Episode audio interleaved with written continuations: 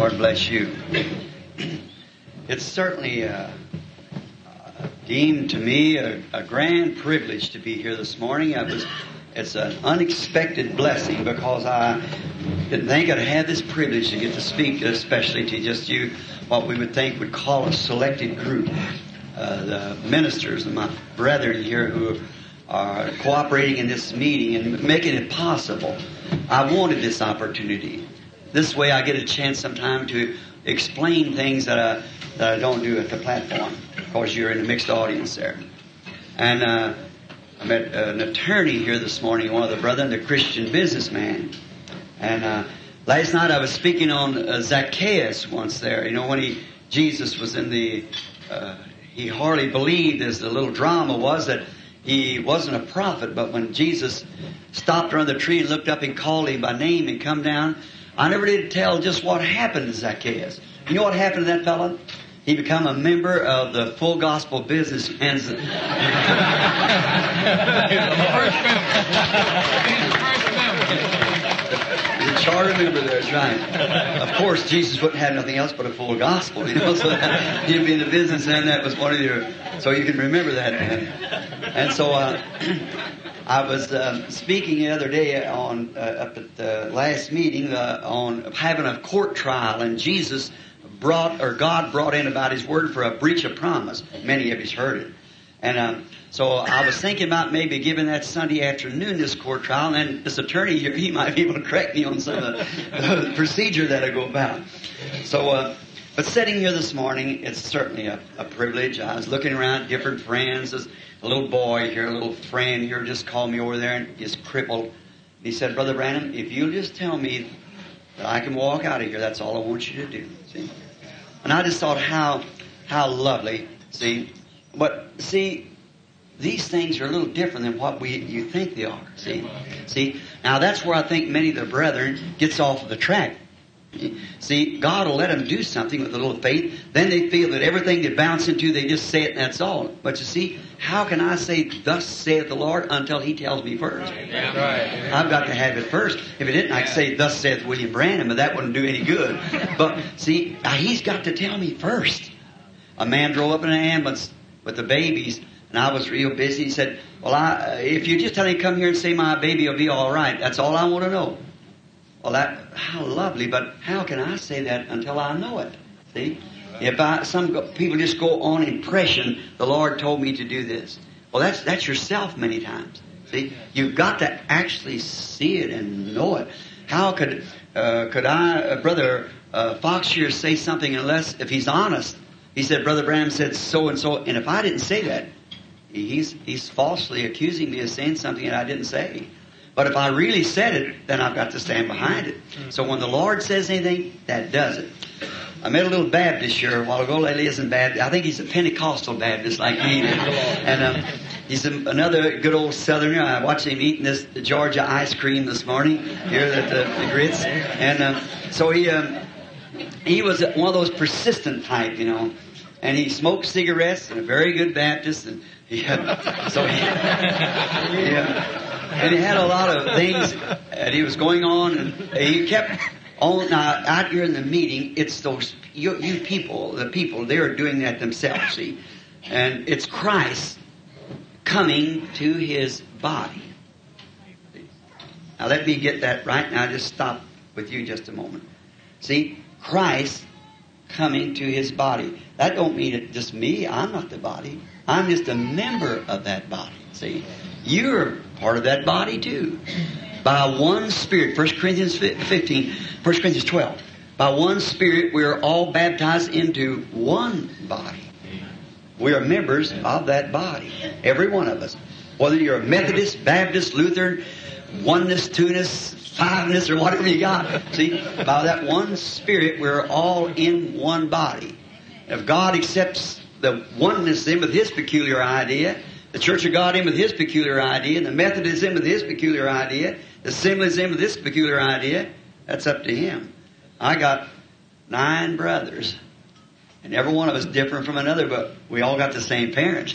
See, we're everyone Branhams. now, my brothers, I'm the hunter. I like to hunt and fish. The rest of them don't care for it. they like to play golf and things like that, but not me. See, that's my peculiarity. But yet, their father's my father. See? But we all agree when it comes to daddy. That's all our daddy. And that's the way we do too. Now look, the church has become, see, just growing up. Just like I was going to speak tonight upon the unveiling of, well, the one true God. But I think it'll take a little too long, and I notice the people after about nine o'clock to get restless. I thought I'd just wait till sometime at the tabernacle. I got something else on my mind, maybe for tonight to bring a message of salvation. That's what we're trying. That's our what we're trying to do here. Now, you minister, brothers, we, this divine healing. As old Doctor Bosworth, who just went home to glory down here recently, he used to say, uh, divine healing is a bait that you put on the hook. You never show the fish the hook, you show him the bait. he gets the bait and gets the hook. So that's the way it is. We divine healing just draws the attention. See, and then salvation is what we're after. We're after the strength of the body of Christ. You see, and every one of your different organizations. Some, I'm not too much on the organization, just saying I belong to this. I, I was ordained a Baptist. And then when I heard about Pentecostals, I thought, my, What's this? And I thought, that's what I'm going to join up with. And I come over here, there's broke up as the Baptist is. It's just all different types of things. And There's all there. I thought, well, now I'm not going to join any of them. I'm going to stand right between them and put my arms around all of them and say, we're brothers. And see, the system that keeps us from being that, that's what I'm against. The system that, see, and that's the reason I'm with one group, and that's a full gospel businessman. See, we want to stretch our tent so far that it'll take everything, all of them. See, everybody, we're all brothers. See, we're everyone brothers in Christ. Now, one of my, my great sponsors is Assemblies and United and the Foursquare and the Church of God and all those brothers that panned out to be real man. Now, what is it? Christ coming to his body. Christ is the Word. We all know the anointing is Christ that comes on the Word that makes the Word live. Is that right? That is the anointing. Christ is the anointing. The Spirit that comes up on the Word that quickens the Word to make it live. Now the Word is in your heart. You believe in divine healing, whatever more. See, and Christ, the anointing, come into His body. See the connection there? Just like husband and wife to become one. Now, the church has got to get to the ministry until the church and Christ become one. He can anoint you for every blessing that's in the Bible. All of it is yours. Everything's promised at this age is yours. When we leave anything out, see, then if the anointing strikes that, it'll it will anoint it. It's just uh, here. Like uh, I, I, use this for an illustration, and there's a doctrine called pyramid doctrine, but don't never get that in your idea that I that I, I believe in pyramid doctrines. I believe in the Bible. See? And um, although I believe the pyramid played something, I believe God wrote three Bibles. He wrote one in the skies, which is the zodiac. Anybody knows that? Job spoke of it. What? Look at the zodiac. It starts off with the with the Virgin. It ends up with Leo the Lion. That's how he comes. Thirst for the Virgin his last, next coming will be Leo the lion. See, coming as a lion of tribe of Judah. And all in there, the cross fishes are what we're in now, the cancer age and everything. It all speaks, but forget it. See, that ain't your Bible. Then the pyramids, exactly how they were drawn. The headstone was rejected. Still, that's not your Bible. Then God wrote it on words. Jesus comes three times. One time he comes to redeem his wife. Next time he comes to catch her away. The next time he comes with her. Three coming. See, everything like Father, Son, Holy Ghost. See, all everything's in a three. The mathematics of the Bible is perfect. If you keep them mathematics right, you can keep your story right. See, but if you get off the mathematics, you'll have a in your picture a cow picking grass on top of a tree, so it won't, it won't look right. See, stay in the mathematics. See, of the Bible, and you place it out right.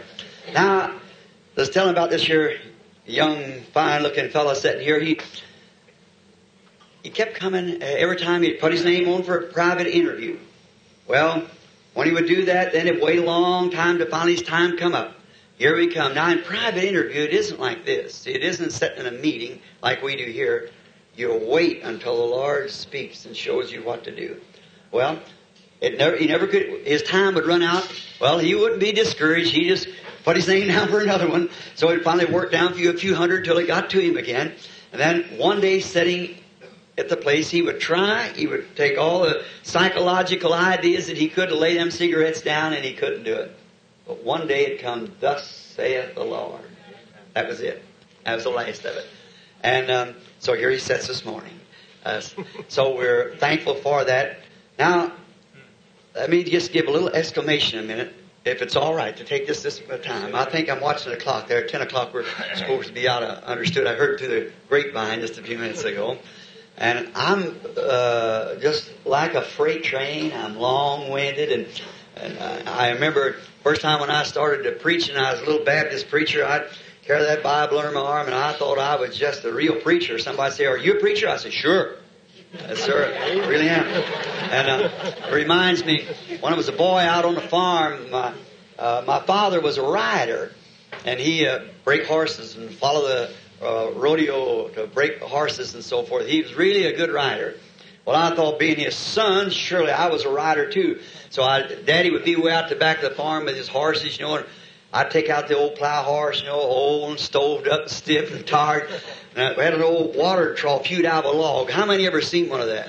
Well, what part of Kentucky you from? Eh? and so, and we used to go down there and get stung with the honeybees, you know, come and get their water. And so I look and see Daddy make his round through the cornfield way back to back. I go in and get his saddle and a handful of cockleburrs, you know, and slip it up under the saddle pull up the cinch. You climb up in it, and that poor old horse. My little brother's sitting all around there hollering, ride him, Billy, ride him. You know, and the poor horse so tired he couldn't even get his feet off the ground. Oh, I thought, man, am I a rider. I'd read too many Western stories. Was, so uh, I, I thought maybe, you know, well, you know, I got one day, I decided that uh, they needed me out in the West to break their horses. You know, and I, about 18 years old, they had to have me. My, my services was needed. So I slipped out, went out West, and I tried to buy me a pair of shafts. I was a little bitty fella, you know, and I thought it had pretty, had A-R-I-Z-O-N-A and a steer's head on it. Now, oh my, that's beautiful. When I put them on, I looked like one of these little uh, game chickens, you know, with them feathers on. I couldn't walk with the thing, so I just got me a pair of, of Levi's. I thought, well, I'll ride the silver saddle. I'll go out and get me some. I'll sit out there and wait till they bring them bucking horses out. There's some of them guys get through it. I'll show them how to ride them. My daddy's a rider. So I climbed up on the fence and they having breaking some horses. And I looked over in that pen and I seen them outlaws in there that my that you couldn't even throw fodder into him. It's so wild he wouldn't eat it. So I thought, say, I don't know. That don't look like that old plow horse I rode. So I looked at him for a while. After a while, they had one there they called the Kansas Outlaw. So they brought him out, a great, big, heavy horse, about 17 hands in it. He was really a horse. So they put a, had a fine, fine man there with all his great uniform on and everything. The girls all waving at him. He was quite a star. I looked at him as he come out of his automobile and they said, this man can ride this horse. So they put him in the chute and he got up on there and got him saddled up. He got set in his saddle and they opened the gate. My, oh my. About two twists in a sunfish and he looked like he could throw the saddle over the moon. I never seen such a, well, the pickup's got the horse and the ambulance got the rider. Here come the caller around. He always said, uh, I'll give any man here $500 that can stay on him 60 seconds. He come right down the line. I don't know how it ever was. He picked me right out, sitting there, this, sitting there with all these old disfigured cowboys. You know, my legs wasn't bowed or nothing, but I, I thought I was a real rider. I sat there with him. I was fellowshipping with him, you know, a hat sitting on the back of my head. It's about 17 years old, I guess. Looking around like that. He comes and said, Are you a rider? I said, No, sir.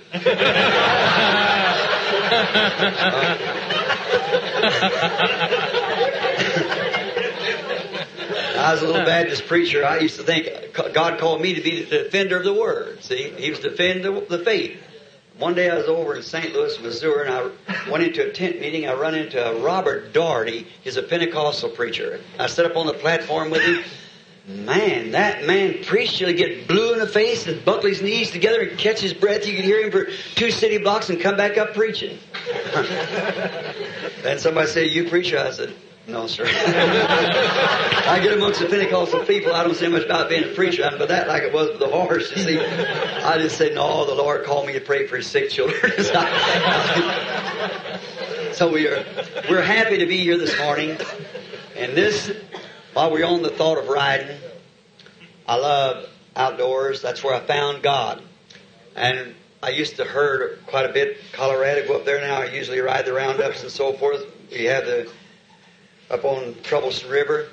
Uh, many times I stood there by the side of the gate when we was having the roundup, spring roundup, sending the cattle up. The Hereford Association grazes the valley, raise two ton of hay. You have a right on your ranch to put a cow on the forest, and some of them has hundreds of head because they got where they can irrigate down there. They have that wild meadow.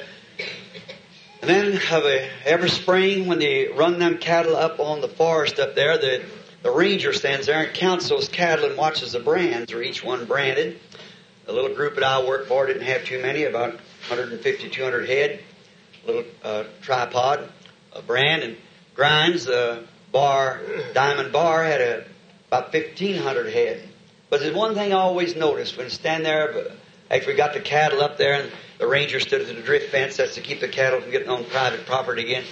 I used to sit there and put my leg around the horn of the saddle and watch that ranger, and he'd watch them cattle coming through. Stand there, every cow went through, he had to inspect. You notice? He didn't pay much attention to the brand that was on. But there's one thing he really watched. That was for the blood tag. See, because uh, you can't put nothing in there on account of the breed, keep the the line of breed right, see. Nothing but a genuine Hereford could enter that part, that park. Nothing but a Hereford had to have a blood tag to show that it is examined, and it had the blood tag to show it was a Hereford. I think that's the way the great roundup will be. He won't ask us whether we were Simleys or whether we were four square. He's to look for that blood tag. No matter about our brand, we'll watch for the blood tag. I see the blood. I'm so glad to be associated with such people as that this morning.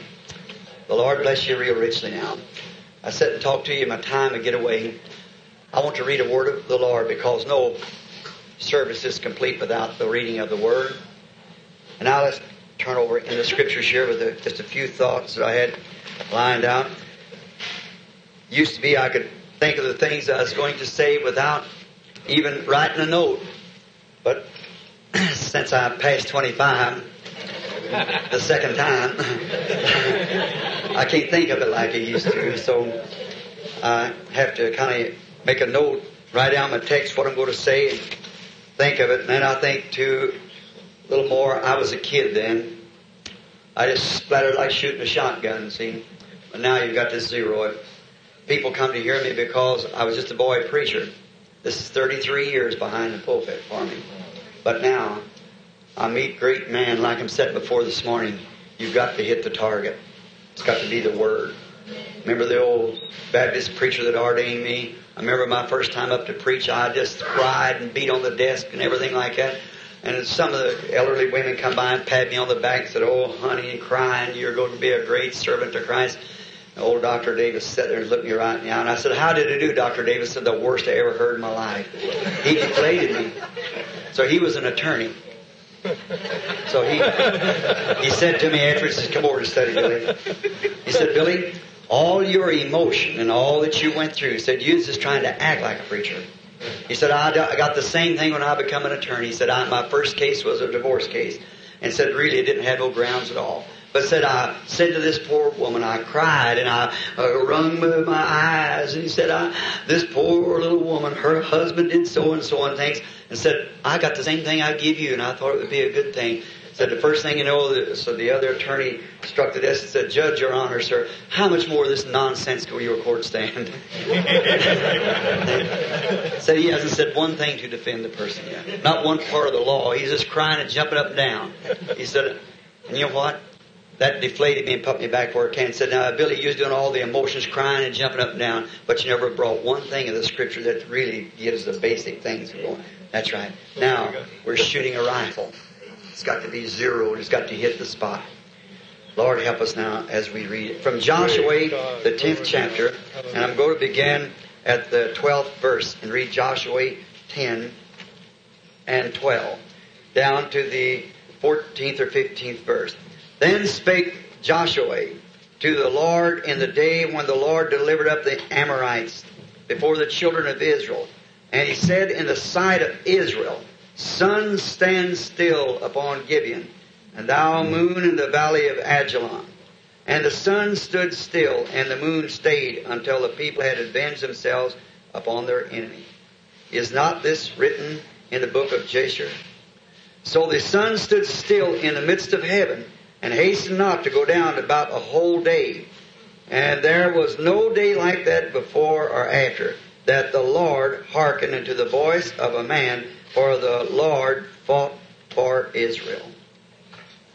Now, if you will pardon me for a minute, I want to take a texture this morning on the subject of one word.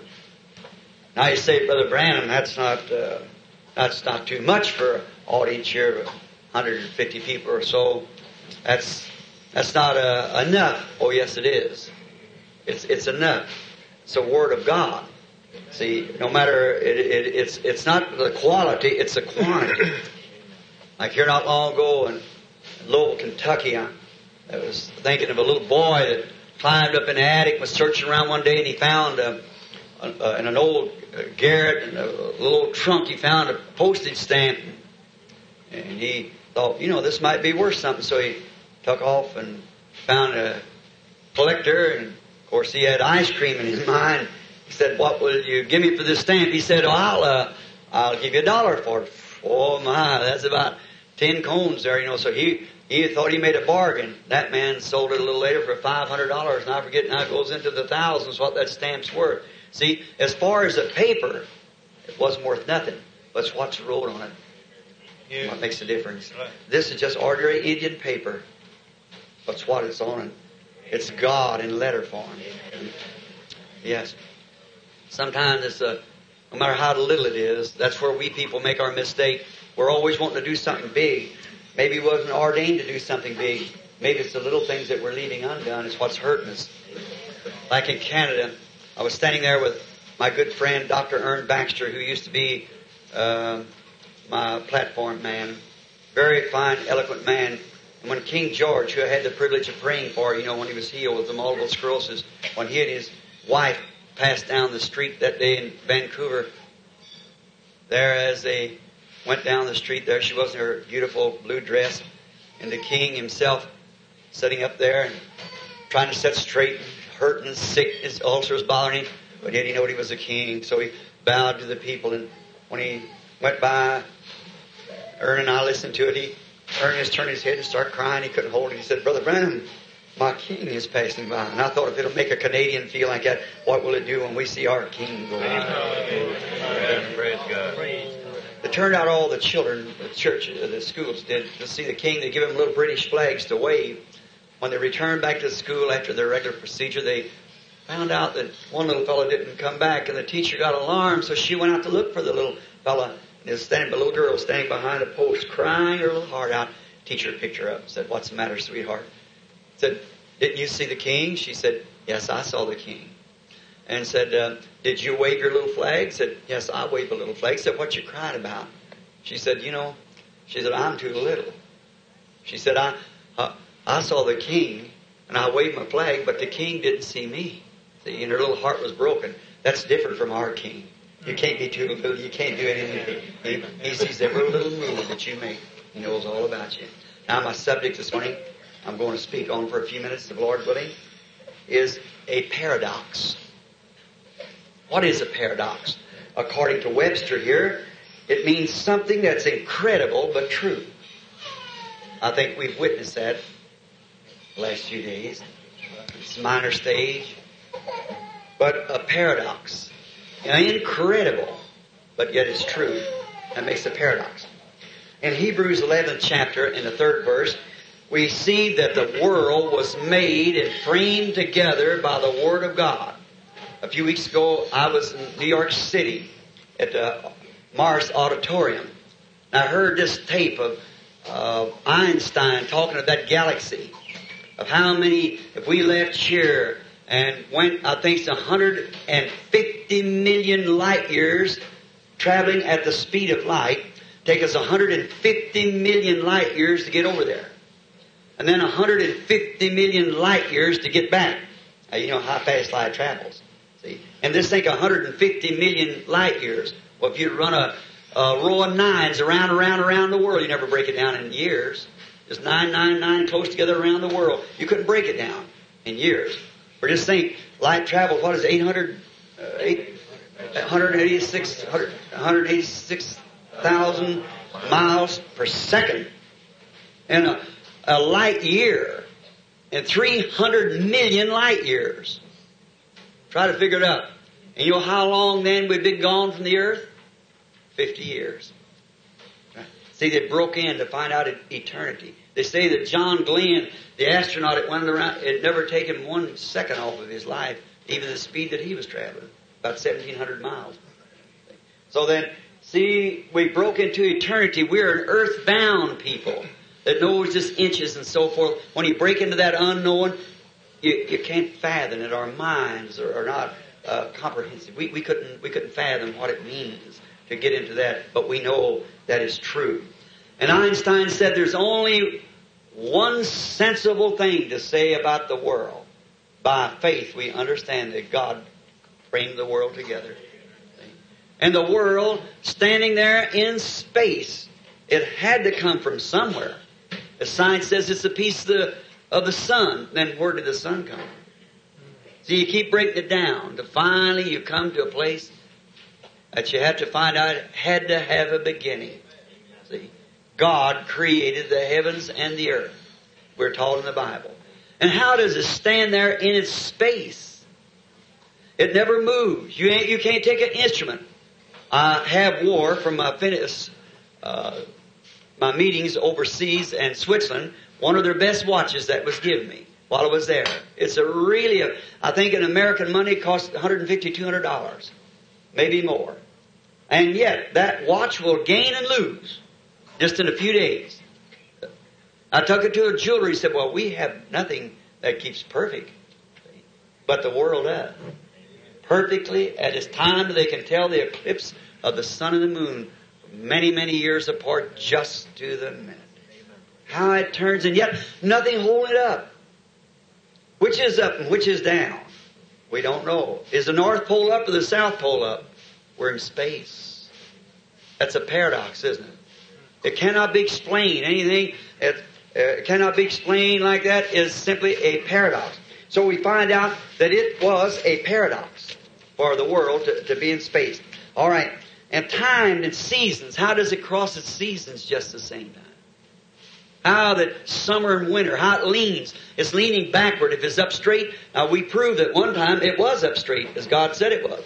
Up the British ice fields, they can blast 500 foot through that ice, there's palms, ferns. It showed it was once a tropic, and now, see, it leans back. From the antediluvian destruction, it leaned it back.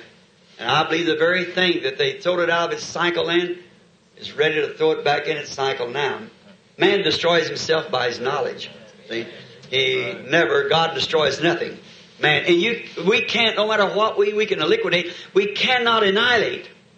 There's nothing, and even fire is the closest we have to annihilation, but you can't annihilate. When fires are burning, that's gas is breaking apart.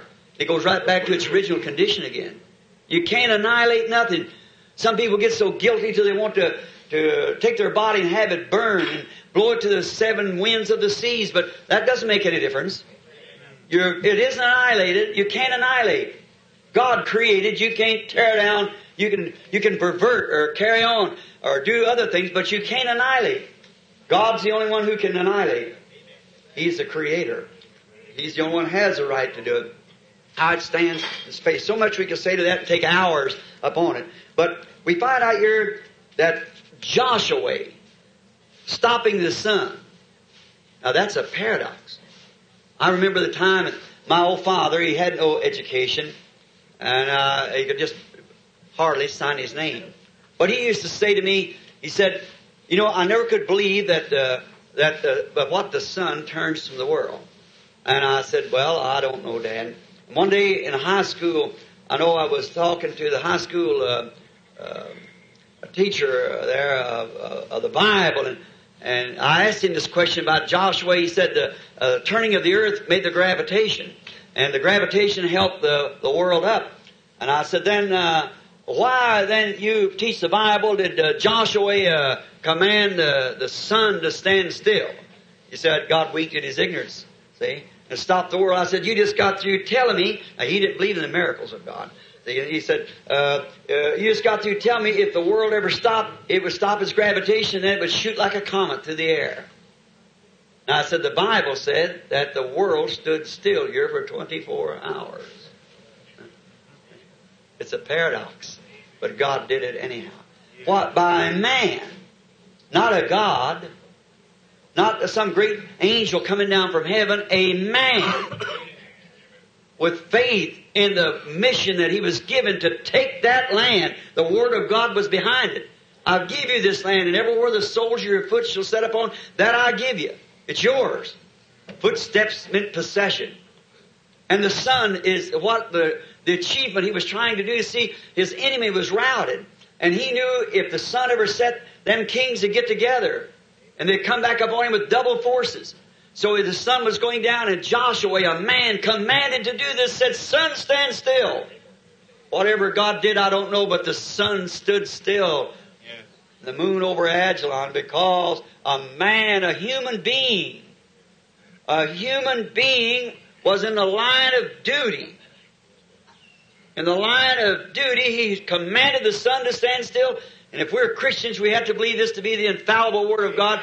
Everywhere he stopped the world, stopped the sun, whatever he did, it stood still for 24 hours. I believe it. Amen. Jesus said in St. Mark 11, 22, if you say to this mountain, be moved and don't doubt in your heart, but believe that what you've said will come to pass, you can have what you said. But that takes motive and objective. Of course, you got to have a reason for it. You can't have faith unless you got some reason. As I tried to say last night, some people's faith is in their textbook. Some people's faith is in something else. But it depends on where your faith is. I want to believe God's Word. Amen. What He says is truth. Then I've got to see whether it's His will or not. Then if it's will, I've got to check out my objective to it. And then my motive in doing it. If I do it because I say, well, I'm going over the mountain here, there's a mountain before me, and there's a million people on that side perishing. I've got a hundred million over here I'm preaching to. Well, if I can't get over, or around, or under the mountain, or nothing, and yet something in my heart keeps telling me, go over the mountain, go to them, go to them, and I can't get over. Now, Jesus said they shall move this mountain. See, if, now the thing of it is, is first, what if I say, now first, I never, I never created that in there. Something created that. It's for a good cause because why would I go to one million when a hundred million here perishing on this side? But it's something in my heart saying go over on that side. Now, the first thing I have to say, well, if I go over there, this side can only pay me so much a month. And over there, then, see, my motive's not right. My objective is not right. No. Well, what if I say, no, I don't care about the money, but when I get over there, someday, the ages to come, they'll put up a great big monument and say, Brother Branham, the great missionary. And still my motive's not right. But when I don't care if they ever know who went over there, ease this in my heart. Amen. Then I'll speak to that mountain. It'll happen. It's got to see your motive and your objective. Depends on who you are and what business, what your, what, that's where the church misses it so far. They get worked up in an emotion and first thing you know, an enthusiasm. You don't stop to check it back here again. Check there for sure. Then it's thus saith the Lord. See, see where the right. Joshua had a commission to go over and to take that land. And God caused a great paradox. Even science can prove today the scar still in the sky or that absolutely happened. I heard in Chicago not long ago a scientist talking that was showing it on a little chart where it had. Now we find out again Moses was in the line of duty too. And there was the Red Sea. Did you see that rational article that some of them people are trying to make now that Moses went through uh, a bunch of reeds, a sea of reeds? Isn't that horrible? Just trying the devil, inspiring those people to take away the truth of the word. How could the waters and then did the reeds drown up Pharaoh then when he comes? Crazy. See? Then we find out that Moses had a commission to bring those people out of Egypt to that mountain. And there it was in the line of duty. And Moses began to cry unto God when he saw the pillar of fire hanging up here, and there come Pharaoh's chariots, and he cried, and the, the pillar of fire come down and was light to them and darkness to them. And God said, Why are you crying to me? I commissioned you to do it. Speak and go forward. Oh my. The trouble is, the day the churches speak, look back and say, What did Moody say? What did Sankey say? Speak and say what God said. Let's go forward, not look back. Go this way. It's hard on these turning corners. Church don't want to believe that, you see. They're always referring back from where their educational standpoint. Of course, that's a school in itself. See? They learn that through book learning. We know that through experience of trusting God. See? And knowing that He does do this. It was a paradox that God opened up that Dead Sea and did that great thing. Noah, in his time, remember, Noah preached in an intellectual, to an intellectual world like we're uh, preaching to now. A day when they're farther advanced in science than we are now. We can never build a pyramid. There's no way for us to do it. We haven't got the machinery to do it with. Some of them, um, if you're ever there, why, them, them boulders weigh tons, hundreds of tons. Way up in there, we have no machinery to lift it up there. Nothing at all to do it with, no power. That would lift it up there. They did it. I remember school we had a debate on that. And I took the, the side to say that they had some secret that didn't know, my opponent, he took the side to say that, well, they got enough man around it, and they made a, a level of dirt like this, and then they rolled it up. I said, I, I worked in a section gang. I said, well, we can't, you take a box car with wheels and them greased, and put them on a railroad track, and you can't put enough man along there to push that box car, and it empty. That's right. right. You just get one layer of man, and then the next man is, is pushing against that man. See? You couldn't move it if you had to. They had the secret. They know how to do it. They had a greater a greater instrument. That pyramid set so perfectly in the center of the earth, pointing that there's not a there's uh, there's not a shadow around. It. No matter where the sun is, it's never got a shadow around it. See? It's a it's a perfect thing that they did, and their instruments was far beyond what we have now. And Noah preached in that great intellectual age, and Jesus said, as it was in the days of Noah, another great intellectual age. See? Now, remember, Noah had a message from God it was going to rain. Well, they never, see, the world set up straight in them days. They, never had rain. But Noah said it's going to rain. The water was on the earth, not in the skies. They could take an instrument and prove there was no water there. But Noah said it's going to happen anyhow. See? And it rained. That was a paradox. See? Something that could not be explained, but God shook the earth around just in conditions so it would rain. So we see it was a paradox for Noah to do that. Also, it was a paradox when Israel stood on one side of the hill and Goliath on the other side of the hill. They had a great challenger over there. He was a great scientist. He, he knew all the ins and outs. And when the enemy thinks he's got you to the wall, that's when he likes to bark the loudest. I remember when I first started out in this ministry. On that, Pastor Davis said to me, he said, Billy, what in the world did you eat that night for supper? He couldn't understand it. I got a group of ministers together with me. They said, What's the matter with you? You think that, that I said, I don't care. In a day of this scientific age that we're living in, and you mean to tell me that God, I said, I don't care what you say, uh, that man, that angel of the Lord has never told me anything wrong.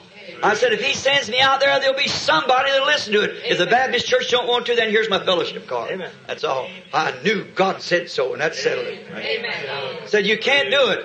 That's that giant standing under saying, if you'll come over here, stand one of your men and fight me, then we won't have no bloodshed. Oh, my, how easy. How they like to bark when they got it like that. Said you, uh, uh, let one of your greatest men, of course Saul was head and shoulders above his army. And he knew better than to go out and meet that fellow on his grounds. He said, now we won't kill anybody. We'll just let, let two of us, one of us die. Just one man die instead of the whole army sure die. He had a, a psychological point. And you notice he said, uh, and uh, Israel was scared to death. They wouldn't want to meet the challenge. But one day, a little old ruddy fellow come up. Piece of sheepskin wrapped around his shoulders, bent down, his hair in his face come up there to bring his brother some raisin cakes. That the uh, father sent him up there. His name is David. Little bitty old scrawny fella. Stand around there. But you know, there'd been a few days before that a prophet had anointed him. They wanted to put it up on his bigger brother's head because he looked better. You know, that's make impression to the, the people he's going to stand before. He looks like a king. Oh, that's what the world still got their eyes full of Hollywood. Amen ought to be full of Christ. Amen. That's the reason it's so hard to get the program over to the people. The message. They want to be Hollywood. Hollywood shines. Well, it's uh, shining. Uh, I live. I'm a. Uh, I'm a prospector. You know, fool's gold shines brighter than real gold. Anything glitters. Everything glitters is not gold. After all, gold doesn't glitter; it glows. And Hollywood shines with glitter while the gospel glows with humility. Amen. Hollywood shines with its great fine churches, this psychological educated ministers who can speak and use their nouns and pronouns and everything just right, while in humility the gospel of Jesus Christ glows to the glory of God, where they know no more about it than a rabbit would know about snowshoes. They just, it's just, a, excuse that expression, it's no place for this. And, um, but uh, that's what I, I try to mean, you know, they don't, they don't understand it. They think it's got to be all polished up and scholarship and, and our Pentecostal people's getting like that. Their ministers has got to go away and have so many degrees of psychology and know just how to say ah, amen just right. That's right. Oh, it's a disgrace, friends. It's a disgrace among us. Now, it is that I'm against the church. I'm against that system that's taken godly man and doing that. We need not to shine. We'll never get the enemy over on our ground. Uh, oh, we can't never go over on the enemy's ground and try to have fine and glitter and well dressed and clergy collars and everything and our choir all robed and everything like them. Amen. Don't go on their ground. We can never compare with them. Let them, if they're hungry, come over to us. Amen. We're full gospel. Amen. Amen. Let's stay that way. The gospel came not in word only, but through power and manifestation of the word. That's what the writer said. Power and manifestation. In other words, the word vindicated is the gospel. See? Mark 16. Notice now we find that in the days of Noah, that while he preached, they could hardly believe such a thing as that. They, Noah believing for such a thing, but finally the paradox came. And uh, it happened it actually rained. Then in the days of David, we find out that when Saul was up there with all of his uh, great army, and this little ruddy-looking fellow come up there and and uh, come to bring some cakes to his brother from his father, and this giant come out and made his boast. One time too many. There's a real man of God heard that boast. And he turned around and he said, You mean to tell me that you, the armies of the living God, will let that uncircumcised Philistine out there stand and tell you the days of miracles is past. Or, well, uh, same principle. let that uncircumcised scientist tell you, defy the armies of the living God. Said, I'm ashamed of you. And you're supposed to be trained man. Said, I'll go fight him. Oh, I admire his courage. He knowed what he believed. So Saul took him up there and said, Son, I admire your courage, but remember, you're nothing but a youth. See? And he is a warrior from his youth. See? And you know nothing about a sword and things. And how are you going to meet that fellow, meet his challenge? He said, Saul, I was herding your servant's sheep, and a bear come in and got one of them. And he run with it. I went and took it away from him. A lion come in and got one. And I run out after him and I took a slingshot and knocked him down. When he rose up, I slew him. He said, The Lord God that give me the victory over the lion and the bear, how much more will he give me the victory over this uncircumcised Philistine? You know, I think about that when I'm praying for you. See? See, a lion called cancer come in and got one of his sheep. I ain't got no medicine. I have no shots. I don't know what radium is.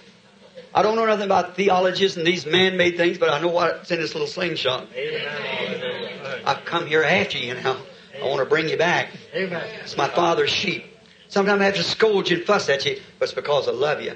Always, always, always bear this in mind that love is corrective. Amen. If your boy sitting out here in the street and you say, Junior, dear, you shouldn't say, bless your little heart if you want. That's not a real mother or dad. You'll go get him and turn him over his arm and give him a little posterior protoplasma stimulation. you'll, you'll, fix him up just right, see, if you bring him in. But you ain't going to stay there and say, now, Junior, dear, when you know the little fella can get hurt, you love him. And that's the reason I'm fussing. It's not trying to hurt some organization. It's wake him up. Amen. Amen. It's the truth. So we find out that David said, Saul said, Well, I tell you, if you're going to fight him, he put his armor on him. And I imagine little David, probably about five foot tall, stooped shoulders, and this shoulder pads out about like this, and this steel. Saul found, he said, take the thing off of me. but I'll never prove this. I don't know anything about your ethics and your, all the way your pulpit manners and things you're supposed to have. He found out that his ecclesiastical vest didn't fit a man of God. So he said, take the thing off of me. I know nothing about it. so let me go with what I know is the truth. Where God has blessed me. That's right. Let me go with the Word, not with some educational program or something somebody's crooked up somewhere. I know God's Word will never fail. Other man's Word will fail, and God's His own interpreter. He said, let's go like that. Let's believe it. Doctor, no doubt, is to give you the best examination he can, helps you every way he can. But that's the best he knows. We know something different. When all hopes is gone, then he's the one that comes to help us. We see this then David. Not with a bow and arrow, not with a, because you couldn't hit the giant nowhere. He just had one place across his eyes. Just think his, his, his big spear he had would, would probably weigh 400 pounds. His fingers is 14 inches long. And just think the helmet was over top of his head. And all this breastplate. And Red David had a little bitty rock. That's all he had. He had four more in his thing. You know what them five rocks meant? F A I T H. N J E S U S. That did it, see. Amen. He had faith. Faith, grace. He was the grace of God. And then he went to meet the giant. He only had one place, and God directed that rock. And when he slew that giant, to show that it could be done, then the rest of the armies grabbed their swords and away they went. They fought him to the bottom. Now, a few years ago, they said there's no such thing as divine healing. But when we stepped out to prove that there was, then the fire caught in the Pentecostal church, and we've had a 15 year revival. Amen. Brother, the critics that want to give a thousand dollars for any proof, they, sh- they shut up now because it's proven. Doctor's statements and everything, cancer, blind, deaf, dumb, even of them it's dead's been raised up. Because you just received faith by seeing one thing done. God is, the whole thing's based upon that. Believe every word that He said. For healing, I believe in the rapture, I believe in everything that He said is going to take place. It caused a paradox, something that was unscientifically, but it happened anyhow. It was a paradox. Now my next thought was Samson with his jawbone of the mule. Very, very strange to see this guy Samson. A lot of people try to think that he, he was. Uh, I've seen a, a psychological effect, uh, picture of Samson with the shoulders as big as a barn door. Well, now that would be no no uh, straight thing to see that man pick up a lion, and tear him apart. But Samson was a little bitty, curly-headed shrimp, as we call it. Little bitty old guy, mommy's little boy. Long curls hanging down his back. And when you see, now remember, when the lion run out to roar upon him, notice what happened. See? What happened? The Spirit of the Lord came on him. That's what made the difference. That's the reason they could bind him one time when the Spirit of the Lord didn't come to him. His Nazarite uh, sign wasn't there. But as long as he could feel that Nazarite sign, let anything come what wanted to. That's the way it is with you Pentecostals. When you get to that ethical spot, when you get to that spot to where you want to listen to the creed and so forth like that, I don't know about you then. But if you'll just come back to this Nazarite sign, the Holy Ghost working in you, everything's all right then. Don't be afraid of nothing. As long as the Holy Ghost is there to identify that word, let them say what they want to. Amen. Yes, sir. God still performs paradox. And we find out that Samson, think of that, with an old brittle jawbone of a mule that had been laying out on that prairie there for many years and anyone knows you could hit against a rock. It'd fly to pieces. And uh, Samson, the Philistines, is up on the, and he looked around, he had nothing in his hand. And here was a thousand Philistines standing there. So he just reached out and picked up this old jawbone. And you think of those helmets was sometimes an inch and a half thick over the top of their heads. And he took that mule's jawbone and beat down a thousand Philistines. Yeah. Mm. Right. Hallelujah. Them sticking up the rock's hide and said, You want some of it? Come on down. It was a paradox. Amen. But the Spirit of the Lord was up on him. Amen. That's what made the difference. It was a paradox to see a man with well-armed man, trained man to fight with long spears and knives and so forth, helmets and armors, and this one man standing alone out in the field with a jawbone of a mule and beat down a thousand of them. But it's the truth. The Bible said it was. A man that could take the gates of Gaza, that weighed down there probably eight tons apiece, big brass gates, and they fenced him in one night. Said, we'll get him, we'll comb every uh, hair in here till we find him. And we'll get him. Well, this little shrimp come out about midnight, looked out there, and the gates is in his way, so he just picked him up, put him on his shoulders, and walked up the top of the hill and sat down on him. Amen. It was a paradox. You can't Amen. fence God in. You can't tie him in nowhere. Amen. He's God. Sure. Great victories that he won. Samson God used him and made paradox. He used anybody as long as you'll take his word if you're ordained for the cause. If you're not, well then just stay with the one, uh, listen to the message then. Now, we'll hurry. I see you got about 10 minutes left. The virgin birth was a paradox. You've got to 1030. 1030. I'll try not to take all that. all right. You've been such a nice audience everywhere.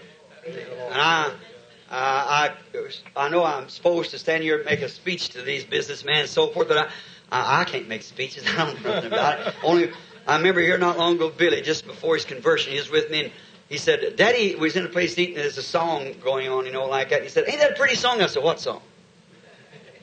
And he said, Daddy, you know, there's only one thing about you that's wrong. And I said, What's that, Billy? He said, The only thing you think about is Christ. That's all. I said, That's a compliment, son. that's sir.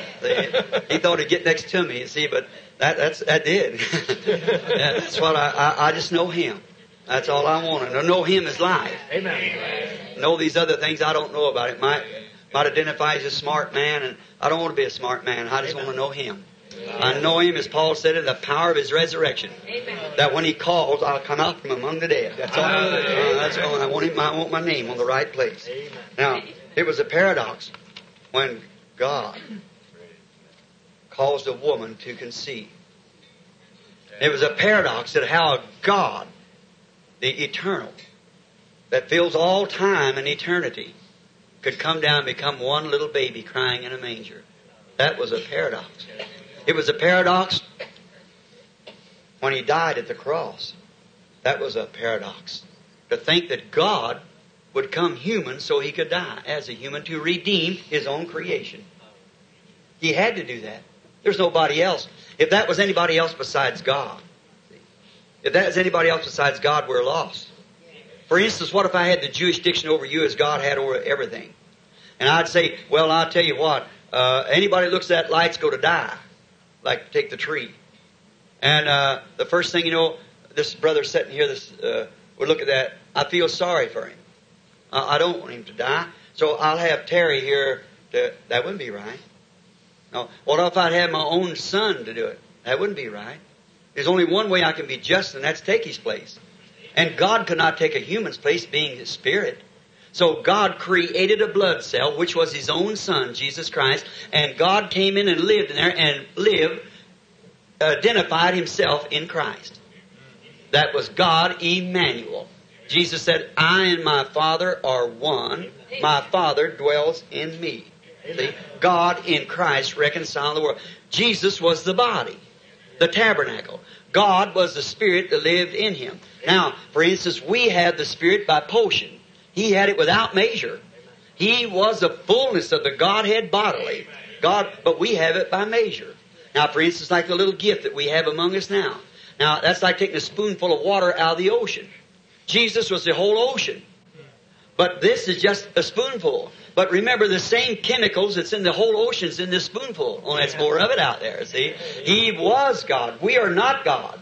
We are not God, but together. If you notice, it's so beautifully illustrated. When that great pillar of fire that followed the children of Israel through the wilderness that appeared to St. Paul, when it come down on the day of Pentecost, it broke up and tongues of fire set up on each of them. It was God in this pillar of fire, the Logos, separating himself among his people, showing that Christ and the bride, see, God and his church are becoming one. Why, it's just the most beautiful thing you've ever seen. Amen. Then together, brother, not in different organizations we'll ever stand. I'm a Kentuckian. Together we stand and divided we'll fall. Why did the Indians lose this country to the white people? Is because they wasn't they was divided among themselves. How are we going to lose this great race? Is because we're divided. How are we going to do it? We got to stay together. We're all believers in God. The Holy Ghost takes us all in. It'll be a paradox if God ever gets us together, but He will. Just trust Him. The virgin birth. He knows how to stand to persecution. It'll run us together. How the virgin birth was. Now, Pentecost was a paradox. How that God chose a bunch of illiterate fishermen that didn't even know their, their ABCs. There's told that Peter couldn't even sign his own name. The Bible said that he and John, Acts 4, was ignorant and unlearned. But yet they taken notice that they had been with Jesus. That's the main thing. And how God chose, now the, the church had trained up a bunch of men for that. Thousands of fine intellectual priests who know that word they said from all the uh, meanings of it and everything. Studied it day and night, just had it in their heart and failed to see it. And God chose a bunch of men that didn't even know their, uh, how to sign their name. That was a paradox. Amen.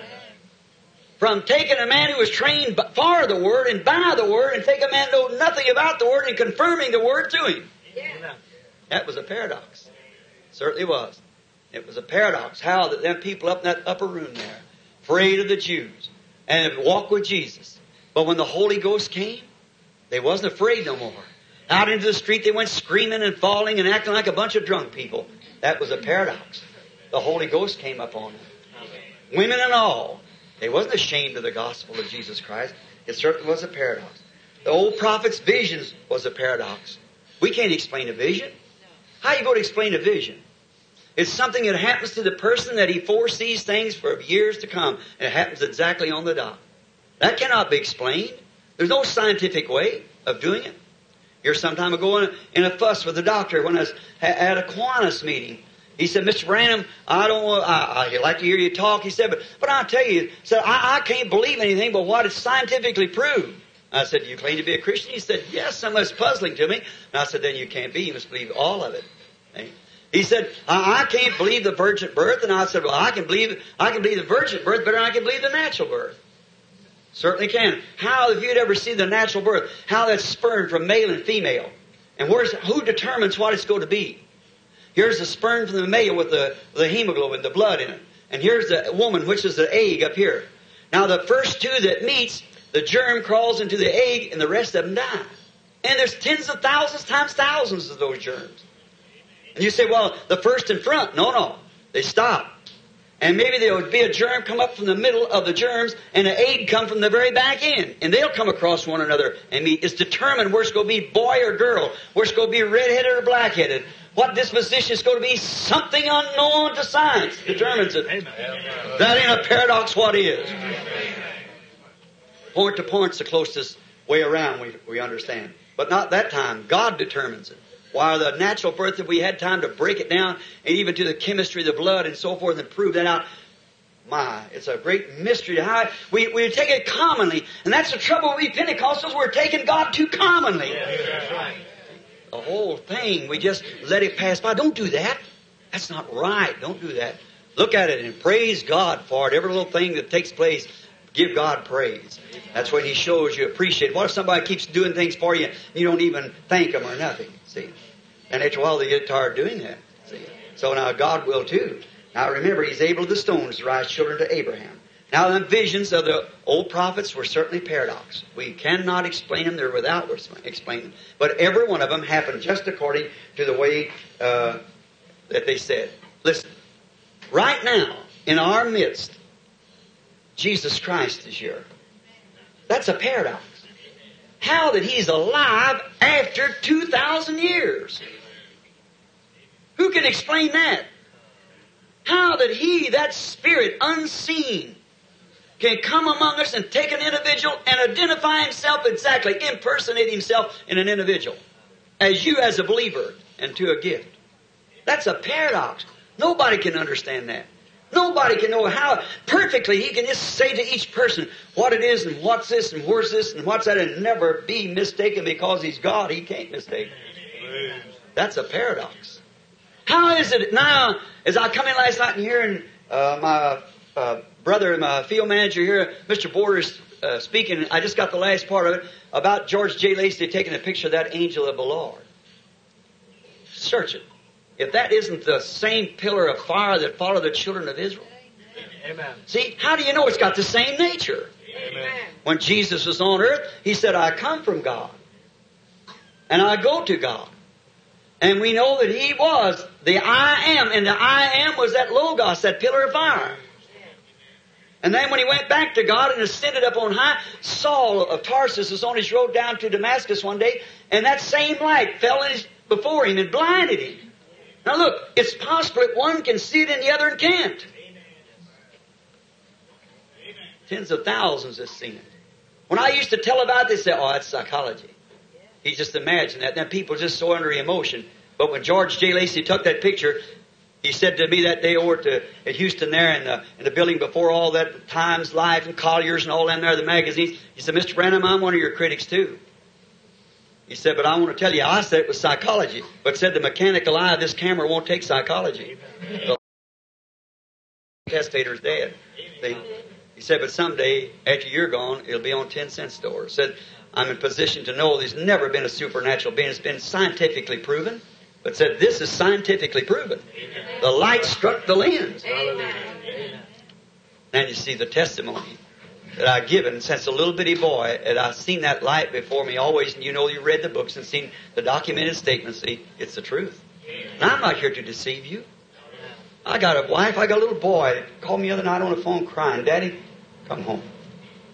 How he'll cry and go on when he sees me leaving because so many accidents and planes and things like that. My little girls and them, uh, they're daddy's girls. See, I get paid for my church. I never took an offering in my life. I don't ask people, when people gives me money, I put it in foreign mission. See?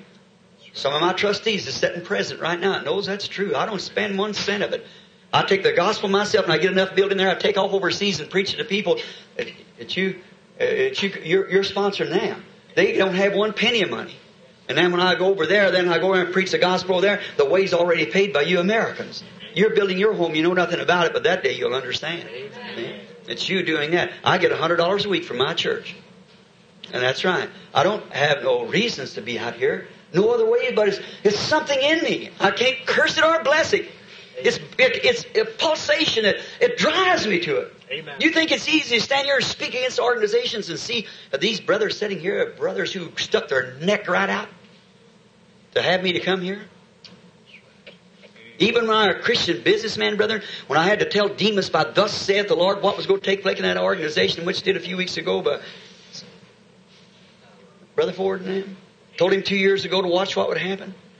See, you're getting it into, you go make it an organization. When it does, then I'm through with it. Amen. Amen. That minute. It's been an oasis because the people, the ministers will come in because that's your support, see. And then I get to bring the message and plant the seed everything I can. It's not because I want to be different. If I'm that way, then I'm a hypocrite. Then God will never work them things to a hypocrite. God identifying a hypocrite, how far be it from God. It has to be truth.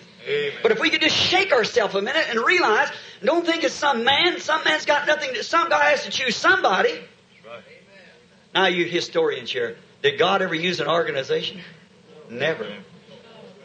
Now I want to ask you something else. When a man raised up with a message, and that organization organized, an organization behind that message, it died right there, and God put it on the shelf, and it never did come to life. I just asked, ask yourself that question. Now see, now that's not talking, it's, now these Catholics. All my people are Catholic. I'm an Irishman. And all my people are Irish Catholic. And they're fine people. And I'm not against the Catholic people, it's the system. I'm not against the Methodists, I'm not against the Pentecostals.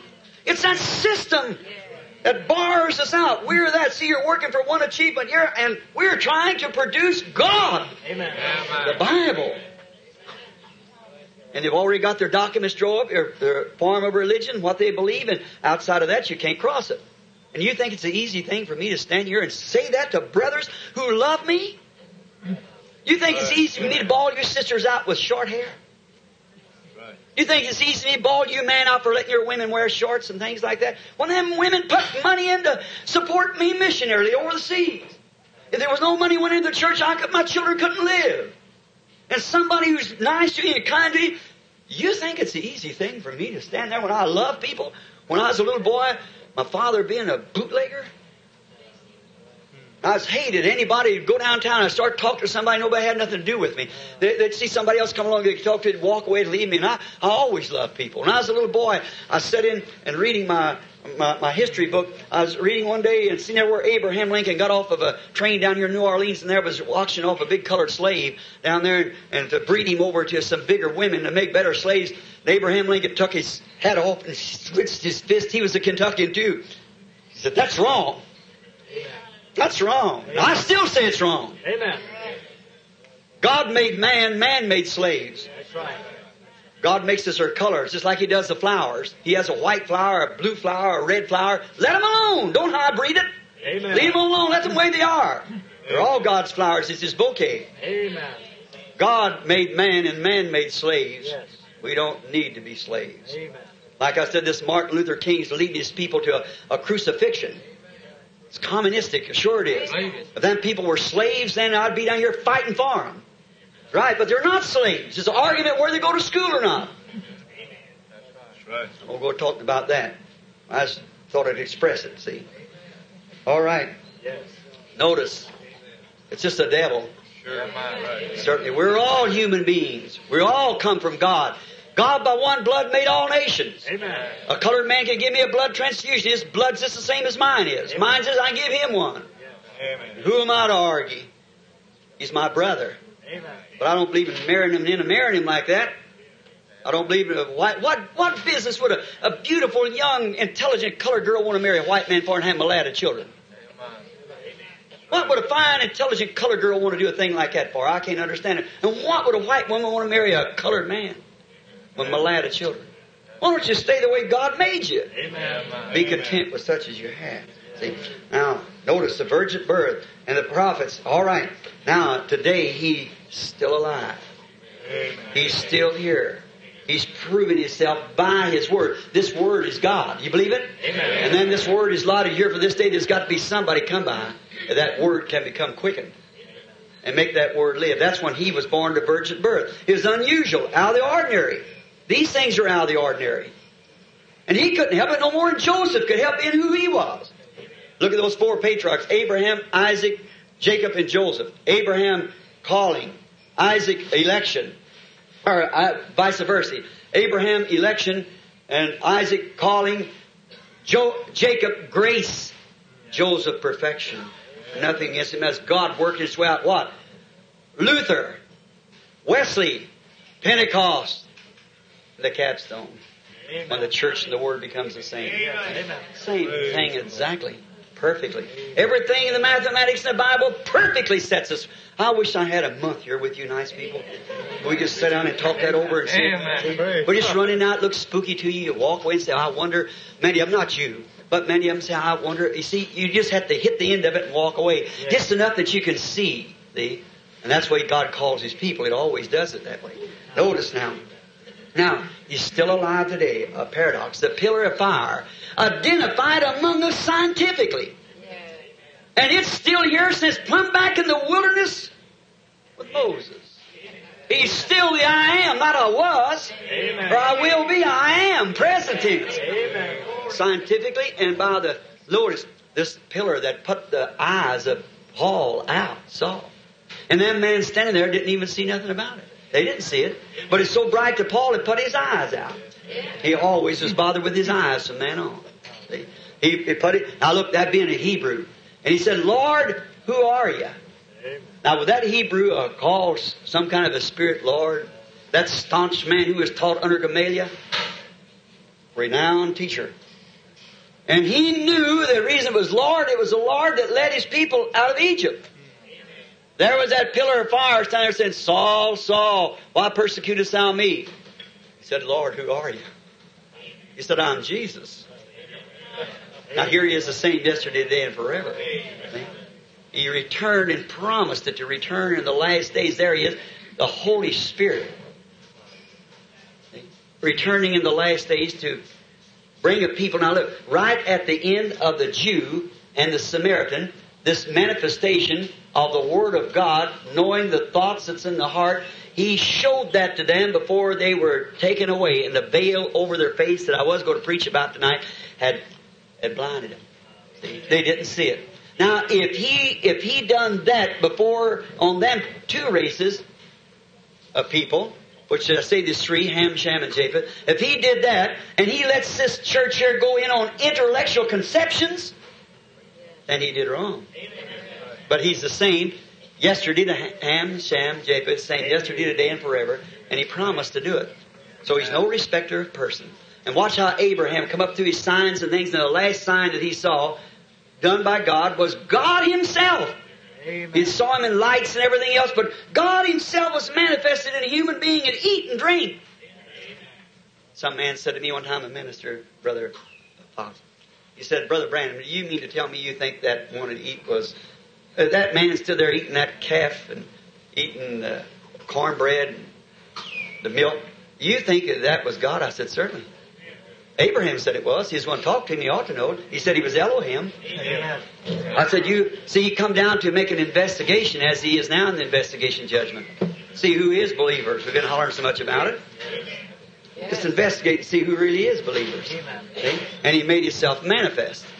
He sent the little weak type down in there, like in the modern messages we hear in Babylon. Well, watch what he done to that church elect. He gave it a chance too. Amen. See what I mean?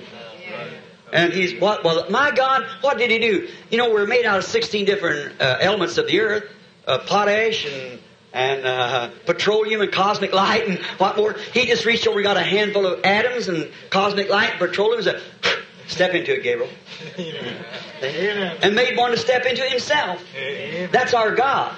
And when he give his message to Abraham, he vanished and turned right back to God again. All them atoms and things just broke up like a fire, breaks up the acids and, and chemicals in the wood or coal or whatever you're burning. Turn back to the unseen. I'm so glad my father's like that. See, I know after this body's become nothing, but you can't see no more. Just the chemicals where it was. Someday he'll call and I'll answer him. Amen. Yes, sir. My wife said here not long ago I was combing these two or three hairs I got left. And she said, Billy, you know what? You're getting completely bald headed. I said, I haven't lost a one of them. She said, Pray tell me where they're at. I said, All right, sweetheart, I will when you do this. Tell me where they was before I got them. I'll do it. Wherever they was before I got them, they're there waiting for me to come to them. Amen. Hallelujah. That's my God. That's our God. Sure, if we're Abraham's children, we believe it. Yes, sir. He's our God. I got to hurry.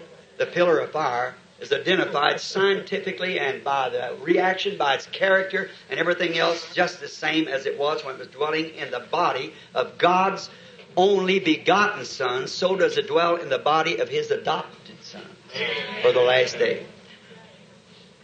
Now, I know, brother, we've had a lot of this impersonation. But the Bible said it would happen, you know, that at Jannes and Jambres withstood Moses. See, it's just got to happen. But don't let that don't let that blind you. When you see a bogus dollar, remember it was made off of a real one. If it isn't, it's it's original.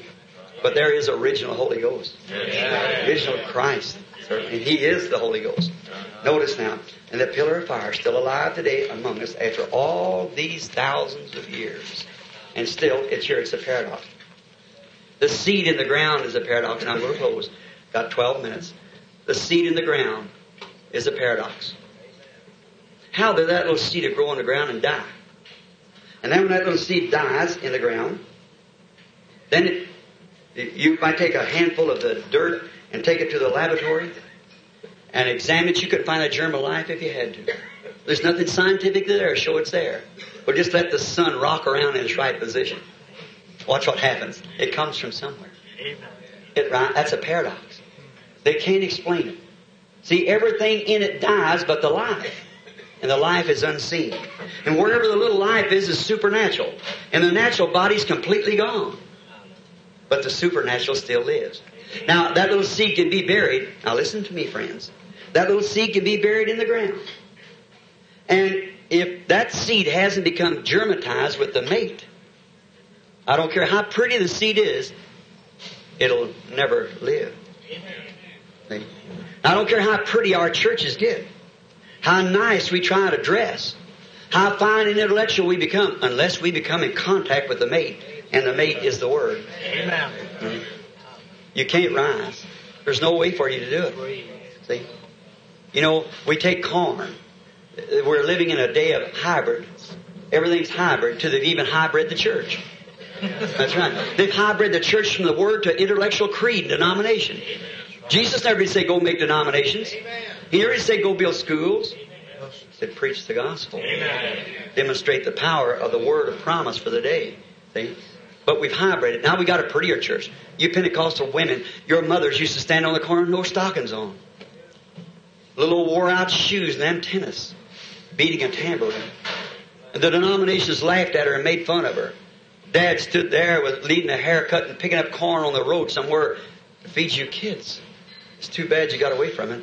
Now you got a bunch of Rickies in there that wants to become like the rest of them, like Israel did, want, to, want the king of their own.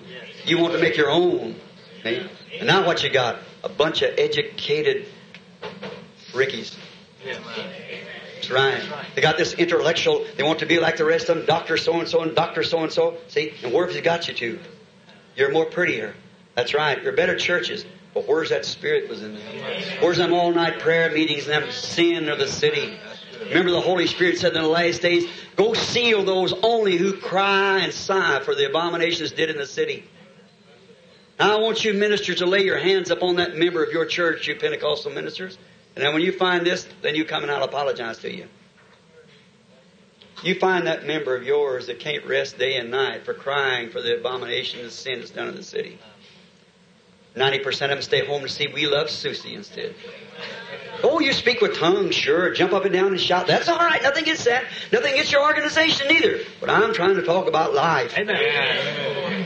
Where's it at? Now you show me that member. Look how worldly, how indifferent. Always the outside expresses what's on the inside. By their fruits are known. Where's it at? And I just ask, just ask your question before you condemn. See, just ask that question. Fine. See, I'm not trying to hurt you. I'm trying to help you. Amen. See, I'm trying to help you. That seed must die. When the Jew, these Greeks come to Jesus and said, "We would see Jesus." Jesus, what did he say? The first thing he said, except a corn of wheat falls into the ground, dies, it abides alone. He showed them how to see him. Die to yourself. Die to your ethics, your creeds, and all this. Just be born in the Word into Christ. That's a paradox to see it come forth. Yes. I remember here not long ago, I was down a little place called Acton, Kentucky. Way back in the mountains, never been there before. A fellow named Mr. Woods and I, he was a Jehovah Witness, and he's at one of the meetings, and the Holy Spirit spoke. He had a boy with a crippled leg drawn up under him like that. I was standing on the platform, just preaching, and I looked, and I said, I see a man sitting way in the back of the building, three times as long as this is here, a big tent.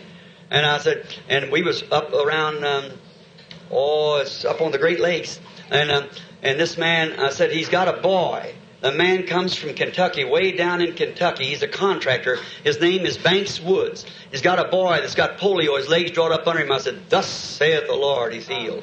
Amen. So the woman stood there. Now there's just many people standing right here this morning. My people that knows David Woods. How many knows David Woods know? That's right. Right then he raised up in his leg perfectly normal. That settled the Jehovah Witness problem. And besides that, by them same visions has led his whole people. His brother tried to make fun of him and just tear him apart. Said, "What are you doing, following some kind of a fanatic like that? Some of these modern day cults." A reader in the Jehovah Witness. He said, "Well, the man's out there cutting grass, and I had on a big old straw hat and out in the field mowing." And I come in, sat down. He said, uh, "Brother Banks said this is my brother, Lyle." I said, "How do you do, Mister Wood?" He said, "How do you do?" Oh, real arrogant. I sat there a little bit, and the Lord gave a vision. I said, Mr. Wood, I said, I suppose you don't believe this. He said, I certainly don't. And he said, There's no such a thing as things like that. He said, It's just a bunch of makeup that you got my brother all mixed up in. I said, You know, the Bible said one word against the Holy Ghost will never be forgiven. I said, What? And Jesus was doing the same thing. See, he had never seen it yet. See? So he, he said, I don't believe in no such. I said, All right. If you would believe in such, you go back to your wife that you've left. You looked at me. He looked over and now. He didn't know what I was catching his thoughts. How strange people come around, see that on the platform and think that you don't know just exactly how he reveals things right around you, see. But you can't say it. Jesus knows Judas is with him all the time, but you let alone because he's a purpose of it, see. And just, so he sat there and he said, uh, looked around to Banks as if Banks told him that's his brother. I said, you got two children, two little blonde-headed boys. You look back to Banks and I said, what are you thinking? Banks told me that? I said, how about this? Night before last, you're running with a woman that's got auburn hair. And you was in a room. And in this room, there's somebody knocked on the door, and you sent her to the door because you're afraid it's a good thing you got your head blown off. Another one of her lovers is standing there with a pistol in his hand. He said, God be merciful to me. Amen. God knows how. Now he's a sweet, staunch Christian. His father came the same way his sisters and all of them. We were down in Kentucky squirrel hunting between one of my meetings. I had two weeks. Got real dry. How many ever hunted squirrels? Oh, my brother. There's nothing like it. so, give me a 22 rifle in the middle of August and I'm at home. And how the Lord speaks out there and no thing, oh, so forth. Notice, then we got real dry up on the ridges where we were at. He said, I know an old man's an infidel. Said he's got 500 acres of just hills like this and down the, the valleys, hollers we call them there, that you can walk because it's wet. He said, we might get to some squirrels. Said, but he's a rough old fella. I said, well, let's uh, go down see. So about a couple months before that, how we know the place is there, I had a little meeting on the Methodist campgrounds at Acton, Kentucky. And that night, while the Holy Spirit was making discernment, there's a woman sitting way back in the back of the grounds. And it called her name and said, you got a sister that's uh, dying with cancer of the stomach. She's just been to Louisville and they opened her up. The cancer's wrapped so around her that she, they couldn't operate. And it's Mrs. So-and-so. She raised up and started crying. I said, when you left home tonight on a marble top dresser, you taken a little handkerchief and you put it in your purse. It's got a little uh, blue figure in the corner. You say, how? That sounds very, well, how about Jesus telling where that uh, fish had the coin in his mouth? How about the prophet telling the man that the mules had returned back to his See, you just, the devil has an impersonation, yes, but you never hear one them preaching the gospel and getting souls saved. See, about, see you ought to know better.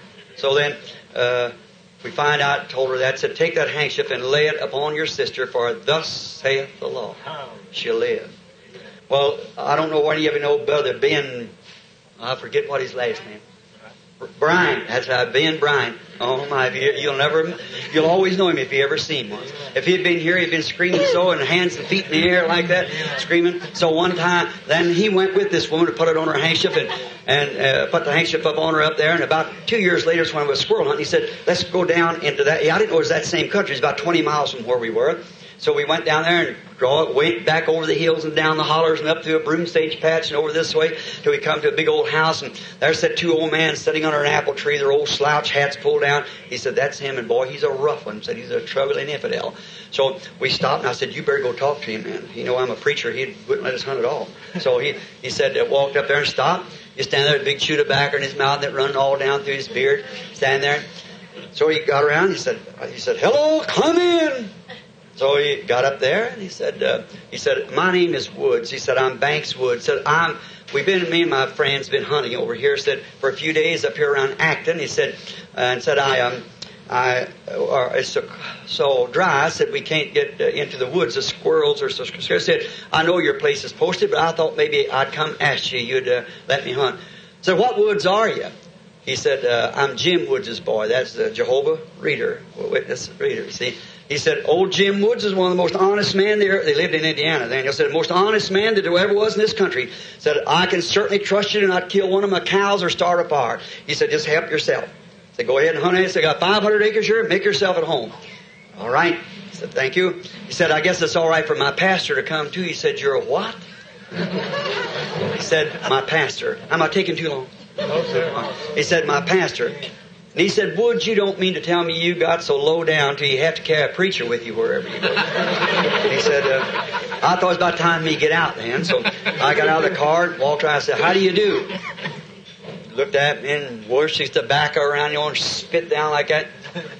He said, and you're a preacher, huh? I said, look, squirrel blood all over me and whiskers and had, had had a bath for two weeks, you know, and, and uh, laying in the woods sleeping, you know, and, and so I said, might not look like one, but I said, uh, I am. And he said, uh, well, he said, at least I can respect you looking like a human being. He said, you look more like a preacher. So I said, well, thank you, sir.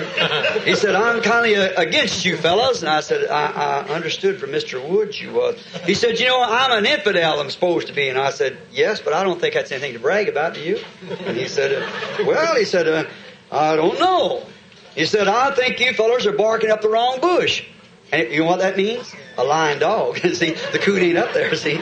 So he said, I think you all are barking up the wrong bush. There's nothing up there. And you all are just lying about it.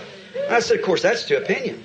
And uh, he said, yes, I guess that's the way you'd think it. He said, look here, mister. He said, see that old chimney up there? That's where the old house. I was born up there. My pappy built this house down here. He said, about 75 years ago. He said, I was raised right here. I've walked over these hills. I've looked everywhere, up in the skies, all around. I seen no God, no angels, or nothing else. I said, well, that's your opinion. And he said, I never seen one of you, but I thought was lying. He said, I don't want to hurt your feelings, mister. Uh, well, well, I'm going to go hunting, or am I going to really trim him down? So I thought I just give it. Mom always said you give a cow enough rope, it'll hang itself. See, so I thought just go. I said, yes, sir, that's right. He said, I, I met, I heard of one preacher one time that uh, if I ever meet the guy, I'm going to talk to him. Said he might have had something. And he, we talked a little while, you know, and I said, who was that? So there's a fellow. Said, what was his name? He's up here at Acton. I believe he called him. I forget what his name was. Branham. I looked over the woods and Brother Woods. Uh, he said, You know, said, old lady Casmo lives up here on top of the hill. And said, We we taken her to the doctor in Louisville and said she had cancer and they just sold her back up. Said the doctor gave him medicine to give her to keep her quiet till she died, and she was then uh, just about time for her to be gone. Said she couldn't even raise in the bed. Said we had to pull a bed sheet out from under. Her. She could put her on a bedpan. Like from under. Said, wife and I go up and clean up her bed every morning. And said, there's a preacher from way out yonder somewhere in Indiana. Said he, he come down here and he had a meeting up there. And so that man stood there that night and told her sister so-and-so of a handkerchief she had in her pocket said, coming on, and said they brought a bunch of them holy rollers over there and said, I thought they had the Salvation Army up on top of the hill that night. That's old Ben crying out like that, you know. So he said, uh, he said, I said, well, you know, she died, so that's her family. All, you know how it is back in the country. They just have one another and they love and live for one another. It's too bad we don't do that around the big cities. So they, um, they said we, and he was going to die, and said, well, I thought, well, that's her. Said, well, it's late, we can't get her body out till morning. Said, I'll get my wagon, I'll go up there and get her and haul her out so we can take her to the, over to Campbellsville, Kentucky, about 40 miles from there, to the undertaker. Said the undertaker can come to the main road, which is about eight miles, ten miles out. Said he can pick her body up from there. Said, no need to go over there at night, they'll just be crying. Said, we'll just wait till daylight. Said, you know, the next morning when I went up there, that woman had cooked some fried apple pies and her and her husband sat at the table eating. And she was living on barley water. I thought, uh-oh. I said, oh, now, now wait a minute. I said, you don't believe that. He said, and you don't believe it? and I said, well, you was the one said it. I thought, oh boy, you go preach to me now. He said, You don't believe it? I said, Man, do you mean to tell me such a thing as that could happen in all these scientific age where we have the best doctor? He said, If you don't believe it, I'll take you up there and prove it to you. Now the infidel's preaching to me about God.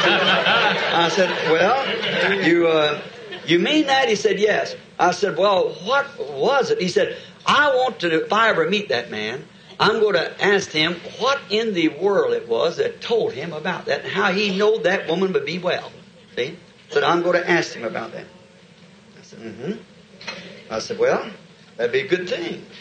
And um, I said, um, say, you mind if I have one of them apples? And uh, it's laying on the ground for all the year. You know, it's well, second week in August, and the leaves are dropping off the tree, and the apples are there, and it's nice apples. And I picked it up and rubbed it on these old dirty pants and went to eat and shit like that.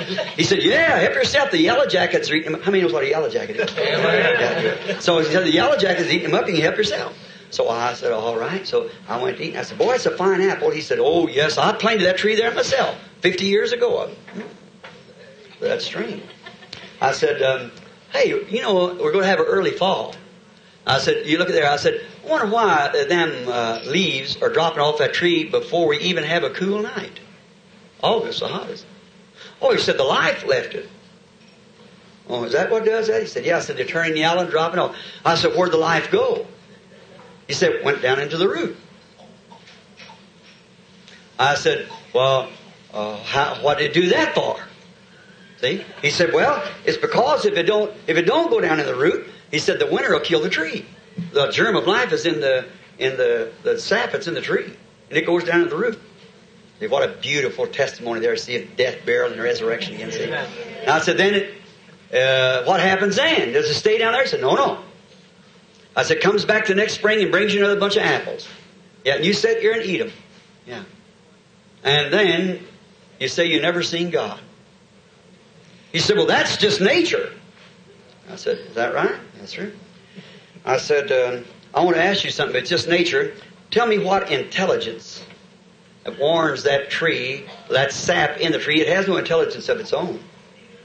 But what intelligence runs that sap down to the roots? Say, get down here and hide in the depths of the earth now, till all the troubles pass. Then I'll bring you back up again. Tell me the life that was in the leaf, just the body died.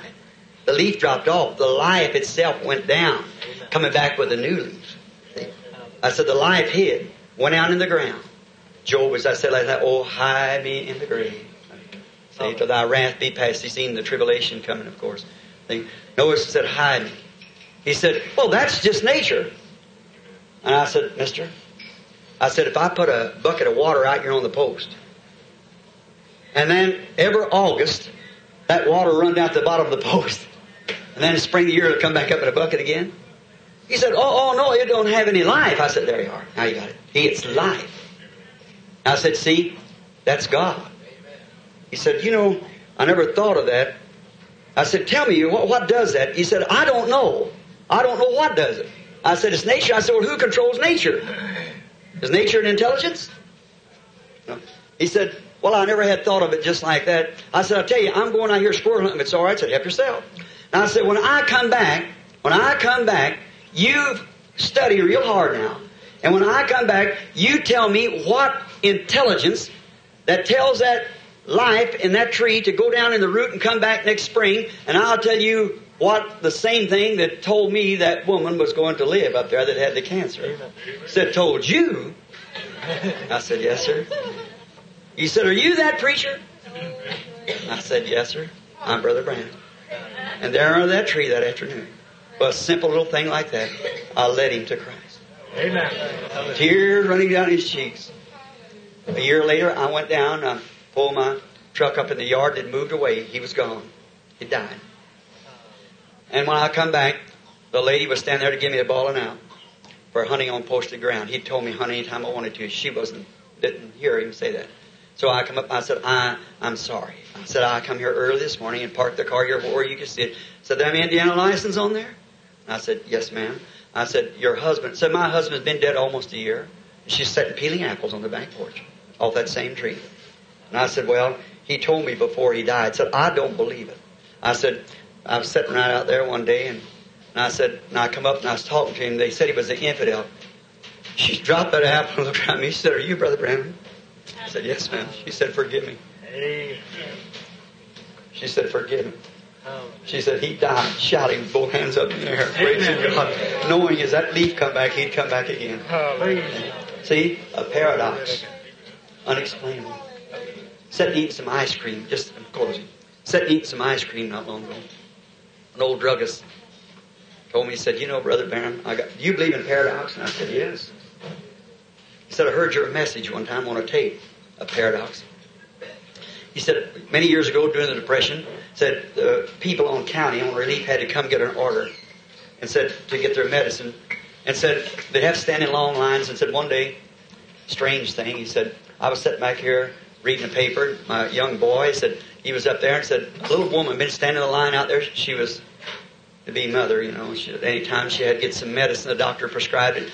He had to get the prescription filled. So said the boy, the mother just couldn't stand up no longer. He brought her up there. He said, "Sir, I, am going to stand in line. I've got to take my wife home." See, said, "Can I take her home?" The doctor said to have this medicine this afternoon, and she can't stand any longer. Said, "Can I, uh, can I get this prescription filled?" I see. I got the order here. I got just get a note to say that I can do it. And said, "I'll bring it right back to you." And the young boy, of course, in time of depression, you know, he said, I, am sorry." He said, I, "I can't do that." Said, "We we got orders not to do that." Said, "I can't do that." and said he just happened to turn around and listen to what it was. He looked up there and that poor little woman, her mouth white and holding against the side of the wall like that, and her husband standing there just as nice as he could be. He said, wait a minute, son. So I went and got a prescription, filled it, brought it back. Said, Brother Branham, when I went to hand it out, he said, oh, I looked, I put it in the hands of the Lord Jesus. He said, I rubbed my eyes, I looked again. He said, he was the one reached out and got that prescription. He said, you think I'm beside myself, Brother Branham? I said, no, no. Insomuch as you have done unto the least of these, my little ones, you have done it unto me. A paradox. Sure it was. It fulfilled the word. There's many big paradoxes we could talk about. But dear friends, as we close, let's think of this. There's one great one coming. The rapture. Let's all be ready for that one there. Let's condition our souls now before God that when that time comes that we'll go when the trumpet of the Lord shall sound and time shall be no more. The morning breaks eternal bright and fair. And when our chosen ones are gathered to their home beyond the sky, when the roll is called up yonder, let's all be there. I said this table this morning looking at you. You know, we may never eat another breakfast together. You know what? This may be the last time we'll ever eat breakfast together. But there's one thing sure, by the grace of God, we're going to eat a supper together one day. I look across the table there and see, and I see, remember when I was down in Tampa? Yeah. That's when I made my full surrender. My, of course, tears will run down our cheeks. Then a king will come out, his beauty, wipe all tears from our eyes. Say, don't cry anymore, children. It's all over. Enter into the joys of the Lord. It's prepared for you since the foundation of the world. Us bow our heads. Heavenly Father, our time element means so much, Lord. We're just earthbound and just a few minutes here and there, and it just runs out on us. And when we talk with you, we believe that we are risen with you now, sitting in heavenly places in Christ Jesus. And you're with us this morning. We are conscious of that. We know that you're here. And we're speaking on the subject of paradox. That's the supernatural. It's a paradox that you ever saved a wretch like me. How that all my people, sinners, raised in the backwoods, a cucklebur. How'd you ever make a grain of wheat out of it, Lord? Paradox. Most of my people dying with their boots on, fighting guns. Oh God. But your grace saved me. I'm ever grateful, God. I'm ever grateful. I, I pray for others, Lord. If I could, if they could just know this wonderful person, Christ. And I see him, Lord, as a set back with the intellectual conception of it, and really don't know what the person Christ is. Lord, make it real to them. Help these. These fine bunch of men, Lord, my brothers, these ministers and businessmen who, this great hour of darkness, they've identified themselves, Lord. Their convictions, even sometimes against the better thinking of their organizations, they, they want it anyhow. Bless them, Father. Bless each one. Now, while we have our heads bowed, I wonder this morning if there's any here that's not sure that a, the little leaf that you're making shade for somebody else, if the life should leave it to go back to the ground, would it rise again?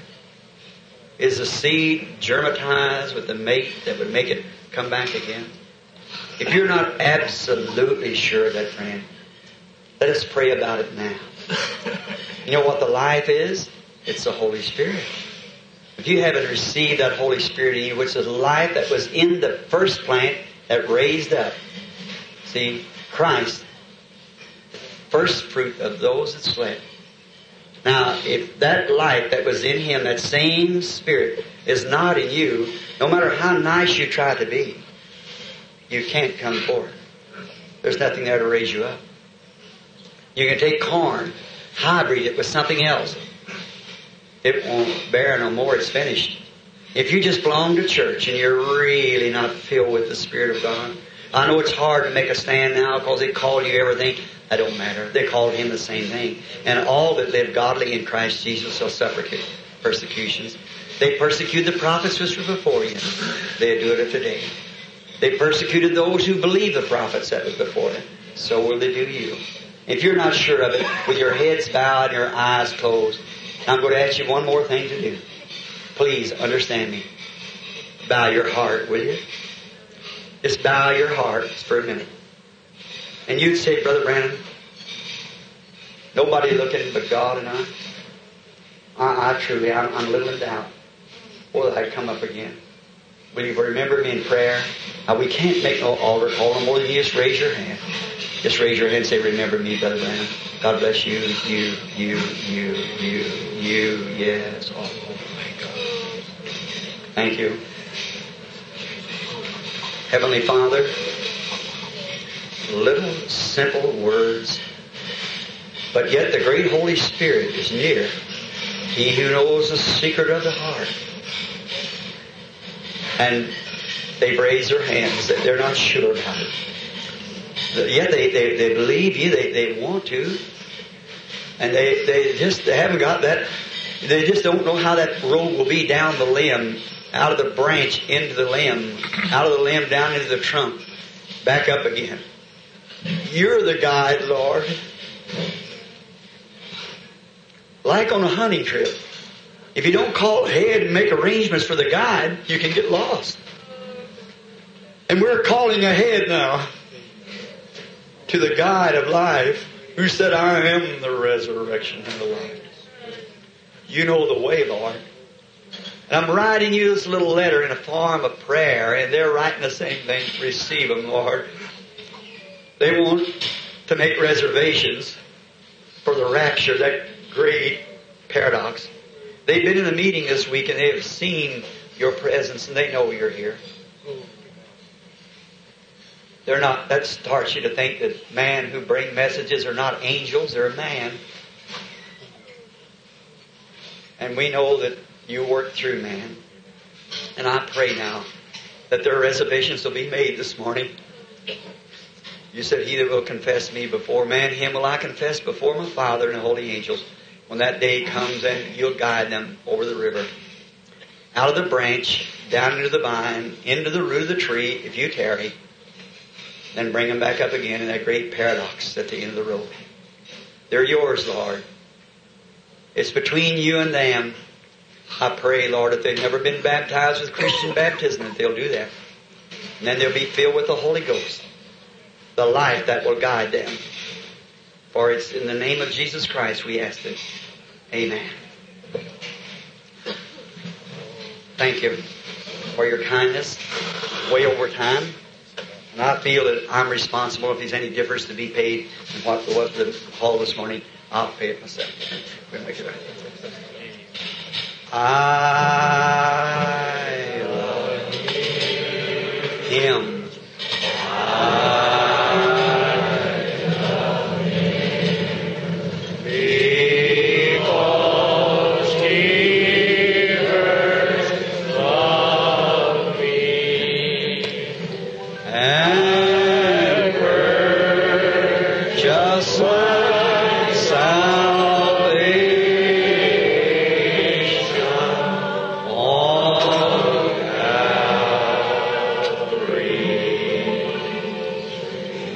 form of the rapture, how it will be.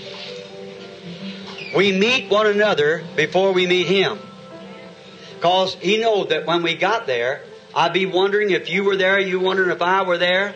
But the Bible said, We which are alive and remain to the coming of the Lord shall not prevent or hinder those which are asleep. For the trumpet shall sound, and the dead in Christ shall rise first. Then we which are alive and remain shall be changed in a moment, in a twinkling of an eye, and be caught up together with them. Oh, what a worship it'll be that time. Now, caught up together with them. Now, we become part of that before that time comes, catching up into the rapture. Let's just shake hands just for a moment. Now, we be dismissed officially just in a moment. While we sing, I love him, let's just shake hands with one another. Say, God bless you, brother. God bless you, sister. I, God bless you. Him. God bless you.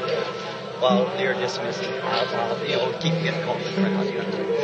Big, well, God bless you, brother. He first